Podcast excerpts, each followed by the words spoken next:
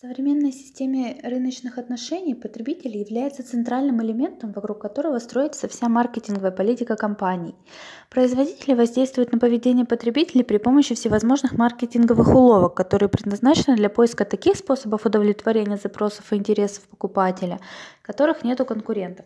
Ориентируясь на потребительское поведение, предприятие выстраивает маркетинговую политику, устанавливает цены на товар, определяет его ассортимент и способ продвижения. На совершение покупок влияние оказывает несколько факторов, которые чаще всего невозможно контролировать, но их обязательно следует принимать во внимание во время формирования рыночного предложения. Это факторы культурного уровня, сюда относятся культура, субкультура и социальное положение. Факторы социального порядка – это референтные группы, роли и статусы. Факторы личного порядка – здесь можно отнести возраст, этап жизненного цикла семьи, род занятий, экономическое положение, тип личности и факторы психологического порядка мотивация, восприятие, усвоение, убеждения и отношения. Для маркетинга очень важно определение гендера. Оно позволяет изучить конкретные формы поведения потребителей и применить на практике полученные результаты исследований. Особую важность для маркетинга представляет изучение потребностей и стереотипов потребительского поведения мужчин и женщин при выборе, при выборе продукта, а также влияние всех элементов комплекса маркетинга.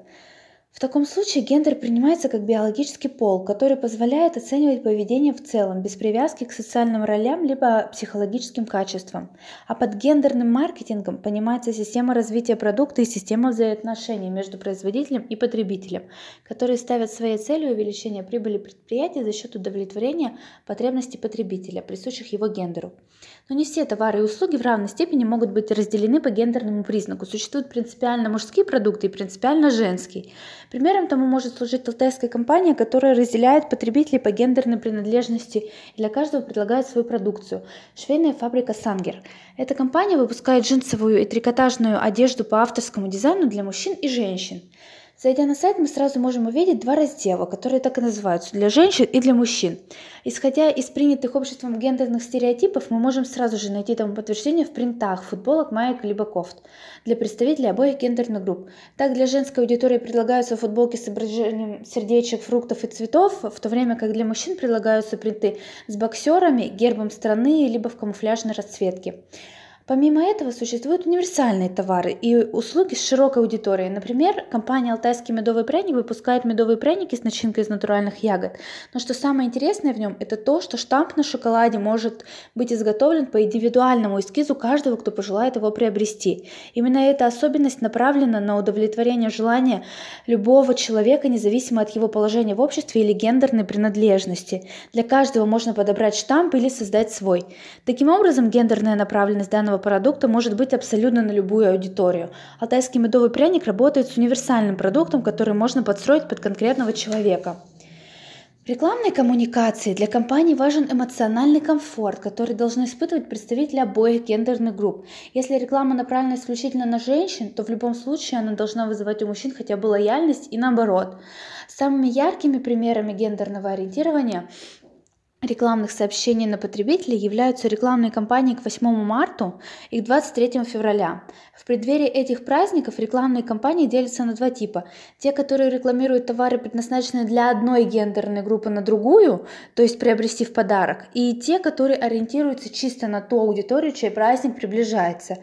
Примеры. К 23 февраля спортивный клуб К2 Спорт предлагает мужчинам скидку на все абонементы и продукцию бару, в то время а, ювелирная компания «Золотой телец» предлагает женщинам приобрести подарок для своих мужчин со скидкой 40 и 30%. Другой пример рекламных кампаний, разработанных по случаю приближения 8 марта, Грильница запускает женскую рекламу под заголовком «Девочки для нас» и предлагает приобрести сет роллов под названием «Она любит Филу» за 888 рублей. Здесь цена символизирует как раз дату праздника 8 марта. В то же время спортивный клуб «Сафари» предлагает уже мужчинам приобрести подарок для девушек без денег, то есть купить любую фитнес-карту в рассрочку.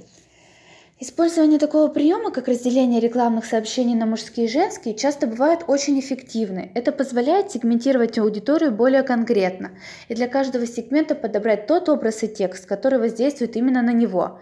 Потребители скорее обратят внимание на ту рекламу, которая будет обращена именно к нему. Таким образом, можно сделать вывод, что гендерно ориентированные рекламные сообщения могут быть довольно эффективными способами действия на поведение нужного нам потребителя. Применение гендера в маркетинге может позволить компаниям не только удержать лояльных потребителей, но и привлечь новых, что может быть достаточно сложно в условиях сильной конкуренции. Более того, в условиях информационного шума потребителям требуются понятные и четкие ориентиры, которые они смогут опознать и тем самым упростить для себя выбор товара или услуги, смогут идентифицировать себя с этими продуктами. Таким образом, гендерно ориентированный подход доказывает свою эффективность и подводит маркетологов к необходимости его дальнейшего изучения и моделирования новых алгоритмов продвижения продукта.